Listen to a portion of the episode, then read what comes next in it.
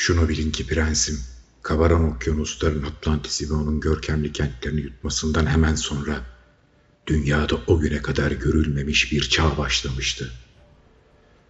Aryas'ın oğullarının doğduğu bu çağda dünya üzerindeki imparatorluklar ve uygarlıklar gökteki yıldızların mavi pırıltıları kadar dağınık fakat belirgindi.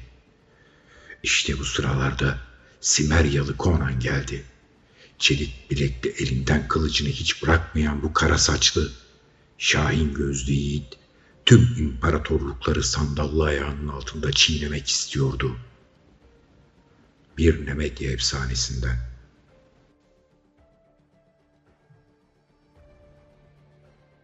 Parıltılı kulelerin ve gölgeli, sivri çatıların üzerinde şafaktan önceki o hayaletimsi, karanlık sessizlik uzanıyordu.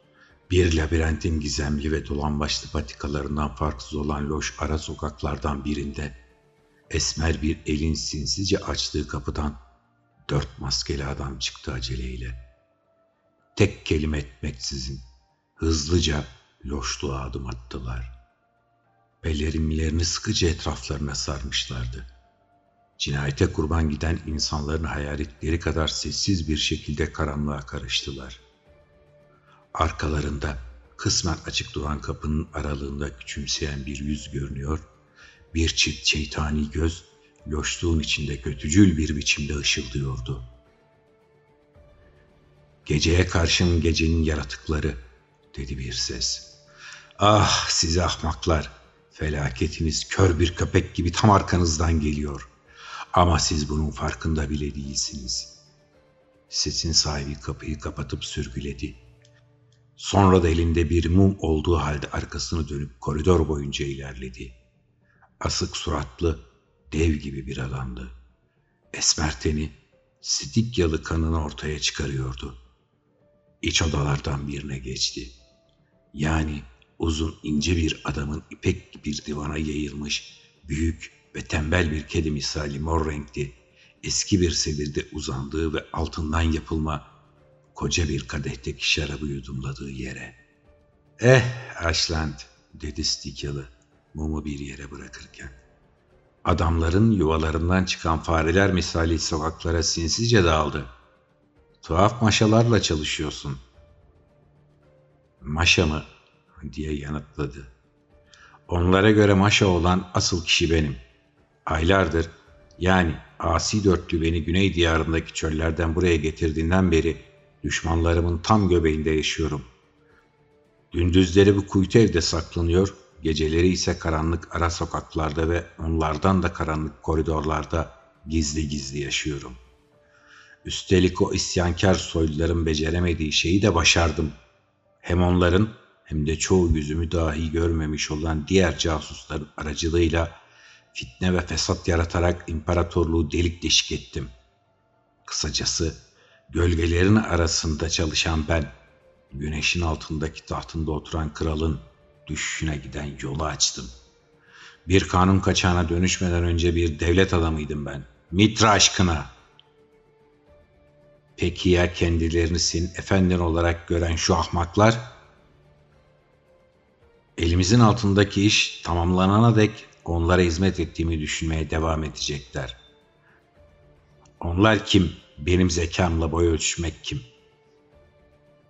Karabanın yerden bitme kontu Volman'a, Kara Lejyon'un devasa komutanı Gromel'e, Atolos'un şişman baronu Dion, kuş beyinli Ozan Rinaldo, İçlerindeki çelik sayesinde onlara bir araya getiren güç benim ve zamanı geldiğinde içlerindeki çömlek sayesinde onları paramparça edecek olan da benim. Ama bu gelecekte yaşanacak bir olay. Kralsa bu gece ölecek. Günler önce imparatorluk süvarilerinin şehirden ayrıldıklarını gördüm, dedi Stikyalı. Kafir piklerin saldırdığı sınıra doğru at sürdüler. O barbarları kudurtmak için sınırın öteki tarafına gizlice kaçırdığım sert içki sağ olsun.'' Bunu Dion'un muazzam serveti mümkün kıldı. Volmana'da şehirde kalan imparatorluk askerlerinden kurtulmamızı sağladı. Nemetya'daki soylu akrabası sayesinde Kral Numa'yı Poitanlı Kont Dracera'ya yani Akilonya vekil harcını huzuruna çağırmaya ikna etmek kolay olmadı. Kont Trachera'yı onurlandırmak için kendi askerlerinin yanı sıra imparatorluk muhafızı ve Kral Conan'ın sağ kolu Prospero da ona eşlik edecek elbette. Bu sayede şehirde yalnızca kralın kişisel muhafızlarıyla Kara Lejyon kalmış olacak. Grommel vasıtasıyla o muhafızların Hovardo komutanını ayartmayı başardım ve gece yarısı adamlarını kralın kapısından uzaklaştırması için ona rüşvet verdim. Sonra gizli bir tünel vasıtasıyla 16 göz dönmüş eşkıyamla birlikte saraya gireceğiz. Görevimiz tamamlandığında halk bizi barına basmayacak olsa bile Gromel'in Kara Lejyonu şehri ve tahtı elimizde tutmak için yeterli olacaktır. Dion tacı ona devredeceğimizi sanıyorum peki. Evet, o şişman ahmak kraliyet kanından gelmesini gerekçe göstererek taht üzerinde hak iddia ediyor. Conan, Akilonya tacını zorla ele geçirdikten sonra eski hanedanlığın soyundan geldiği için hala övünen adamların yaşamasına izin vererek büyük bir hata yaptı. Volvana önceki hükümdarın zamanında olduğu gibi yeniden kraliyet lütfuna sahip olmayı diliyor ki sefaret içindeki topraklarını yeniden eski görkemine kavuşturabilsin. Gromel, kara ejderlerin kumandanı, Palantides'ten nefret ediyor ve Basonyalıların tüm o inatçılığıyla bütün ordulara tek başına kumanda etmek istiyor. Artık bir tek Rinaldo'nun şahsi ihtirasları yok. Conan'ın medeni bir diyarı yağmalamak için kuzeyden gelen eli kanlı, kaba saba bir barbar olarak görüyor. Conan'ın tacı almak için öldürdüğü kralı mükemmel olarak görüyor. Sadece sanat dallarını himayesi altında aldığı nadir zamanları hatırlıyor ve saltanatı sırasında neden olduğu kötülükleri unutuyor. Halkın da unutmasını sağlıyor. Rinaldo'nun merhum zalime metiyeler düzdüğü, Conan'ın ise cehennemden gelen kara kalpli vahşi ilan ettiği kral için bir ağıt adlı şarkıyı daha şimdiden açık açık söylüyorlar. Conan gülüyor ama halk hırlıyor. Rinaldo'nun Conan'dan nefret etmesinin sebebi nedir? Ozanlar güç sahibi kişilerden daima nefret eder. Onlar için mükemmellik her zaman bir sonraki köşenin ardında ya da ondan sonrakinin arkasındadır. Geçmişe ve geleceğe dair hayaller kurarak şimdiki zamandan kaçarlar. Rinaldo idealizmin meşalesi olduğunu, bir zorbayı devirmek ve halkı özgürleştirmek için doğduğunu düşünüyor. Bana gelirsek, eh birkaç ay öncesine kadar hayatımın sonuna dek kervanları yağmalamak dışındaki tüm tutkularımı yitirmiştim. Artık eski hayallerim yeniden canlandı. Conan ölecek, tahta Dion çıkacak. Sonra o da ölecek, bana karşı koyan herkes tek tek ölecek. Ateşle, çelikle ya da mayalamayı çok iyi bildiğim o ölümcül şaraplarla. Asçelent, Akilonya kralı, Sence kulağa nasıl geliyor? Stikyalı geniş omuzlarını silkti. Bir zamanlar, dedi gizlemediği bir karamsarlıkla. Benim de ihtiraslarım vardı. Sizinkiler yanlarında basit ve çocuksuz kalırdı. Ne hallere düştüm.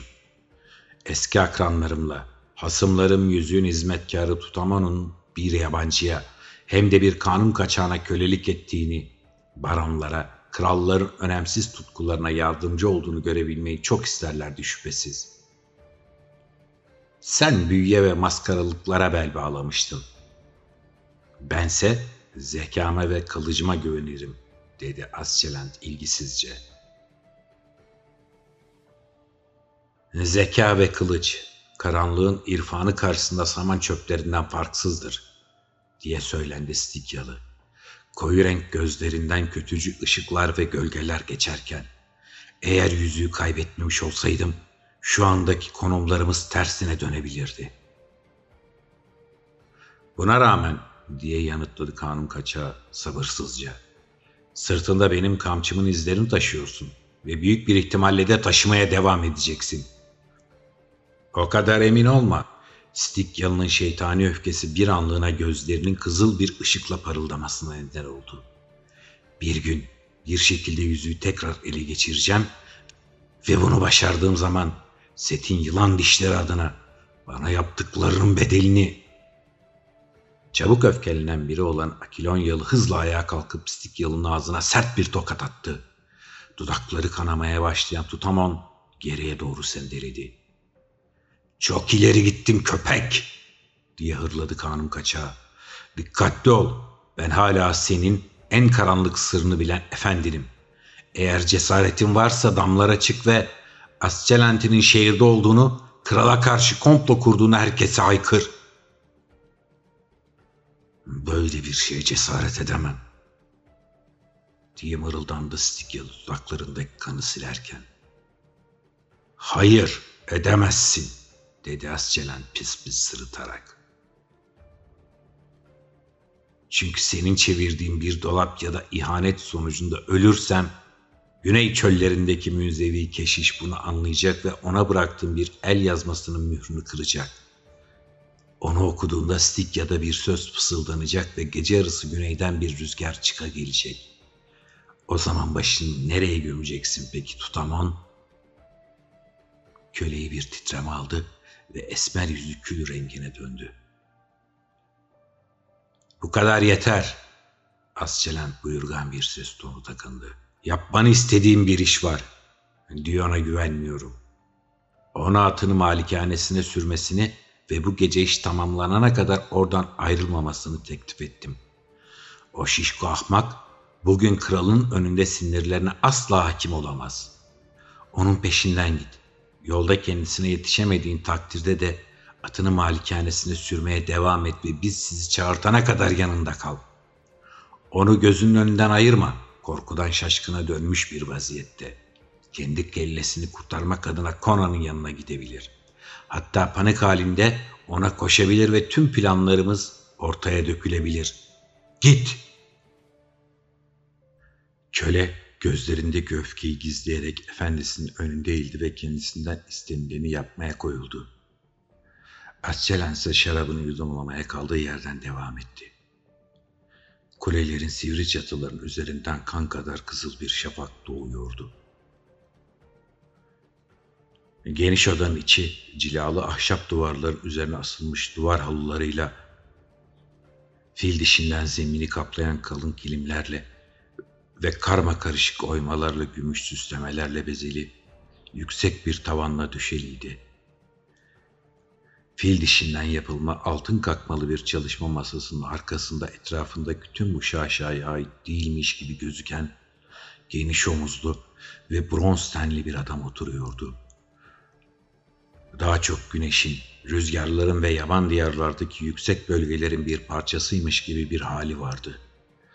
En ufak hareketi bile doğuştan savaşçı bir adamın keskin zekasıyla birlikte çalışan çelik gibi kaslarını gözler önüne seriyordu.'' Hareketleri ne incelikti ne de ölçülüydü. Ya bronz bir heykel misali kusursuz derecede kıpırsızdı ya da izlemeye çalışan gözlerin takip edemeyeceği kadar süratli. Ama aşırı gelişmiş sinirlerin neden olduğu bir çabukluk değil, kedi gibi reflekslerden doğan bir hızdı bu. Kıyafetleri kaliteli kumaşlardan dikilmiş olsa da basitti. Ne bir yüzük ne de başka bir süs eşyası takıyordu.'' ve aslan yelesini andıran siyah saçları yalnızca başın etrafına sarılı, gümüş renkli bir kumaş parçası vasıtasıyla tutturulmuştu. Adam altın kaplama divitini bırakarak bal mumuyla kaplanmış bir papürüse harıl harıl çiziktirdiği işine ara verdi. Çenesini yumruğuna dayadı ve kıskanç bir şekilde için için yanan mavi gözlerini önünde duran adama dikti. Karşısındaki kişi o sırada kendi işleriyle meşguldü. Altın kakmalı zırhın kayışlarını çekiştiriyor ve dalgın dalgın ıslık çalıyordu. Bir kralın huzurunda olduğu düşünüldüğünde oldukça yakışıksız bir hareketti bu. Prospero dedi masanın başında duran adam. Bu devlet işleri beni şu hiç katılmadan yaptığım savaşlar kadar yoruyor. Hepsi oyunun bir parçası Conan diye yanıtladı kara gözlü Poihtanlı. Kral sensin. Rolünü oynaman gerek. Senle birlikte Nemedia'ya gidebilmeyi isterdim, dedi Conan kıskançlıkla. Kendimi asırlardır ata bilmiyormuş gibi hissediyorum. Ama Publius şehirdeki meselelerin hallolması için varlığıma ihtiyaç duyduğunu söylüyor. Lanet olasıca. O zamanlar gözüm oldukça zor gözükmesine rağmen diye devam etti sadece Poitanlı ile konuşurken takındığı doğal bir iştenlikle. Eski hanedanlığı devirmek benim için gayet kolay olmuştu. Şimdi geriye dönüp izlediğim o vahşice yola baktığımda ve yorucu işlerle, yalan dolanla, katliamla, musibetlerle dolu günlerimi yeniden gözden geçirdiğimde hepsi gözüme bir rüya gibi görünüyor. Hayallerim çok geniş değil Prospero. Kral Numidis ayaklarımın dibinde cansız yattığında ve kanlı başındaki tacı alıp kendimi hükümdar ilan ettiğimde en büyük hayallerimin sınırına dayanmıştım. Kendimi tacı ele geçirmeye hazırlamıştım. Ona sahip olmaya değil. Özgür bir adam olduğum eski günlerde tek istediğim keskin bir kılıç ve düşmanlarıma giden dolambaçsız bir yoldu. Şimdi ise hiçbir yol dolambaçsız değil. Kılıcımsa işe yaramaz. Namıt diyesi devirdiğimde bana kurtarıcı diyorlardı. Şimdi ise arkamdan tükürüyorlar. Mitra'nın tapınağına o domuz herifin bir heykelini diktiler ve halk oraya gidip önünde yas tutuyor. Eli kanlı bir barbar tarafından öldürülen soylu bir azizin kutsal tasviriymiş gibi yüceltiyorlar onu. Akilonyalılar ordularını zaferden zafere koşturduğumda benim bir yabancı olduğumu aldırmazdı. Şimdi ise barbar olduğum için beni affetmiyorlar. Bugün neredeyse Mitra'nın tapınağında Numidiyes'in anısına tütsüler yakılıyor, hem de onun cellatları tarafından sakat bırakılıp kör edilen, oğullarını onun zindanlarında yitiren, karıları ve kızları onun haremine sürüklenen adamlar tarafından. Vefasız aptallar. Bunun sorumlusu büyük ölçüde Rinaldo, dedi Prospero. Kılıç kemerini bir diş daha sıkarak. Halkı galyana getiren şarkılar söylüyor. Ona her zaman giydiği soytarı kıyafetleriyle birlikte şehirdeki en yüksek kule yaz. Bırak bestelerini akbabalar için yapsın. Conan aslanların kinandıran kafasını iki yana salladı. Hayır Prospero, o benim erişim alanımın dışında. Büyük bir ozan, bütün krallardan daha üstündür. Onun şarkıları benim kraliyet asamdan daha kuvvetli.'' Çünkü benim için şarkı söylemeyi seçtiğinde kalbim neredeyse yerinden söküyordu. Ben ölüp unutulacağım fakat Rinaldo'nun şarkıları sonsuza dek yaşayacak. Hayır Prospero diye devam etti kral. Şüphe ve karamsarlık dolu bir bakış gözlerini gölgelerken. Haberdar olmadığımız gizli kapaklı, saman altından yürütülen bir şeyler var.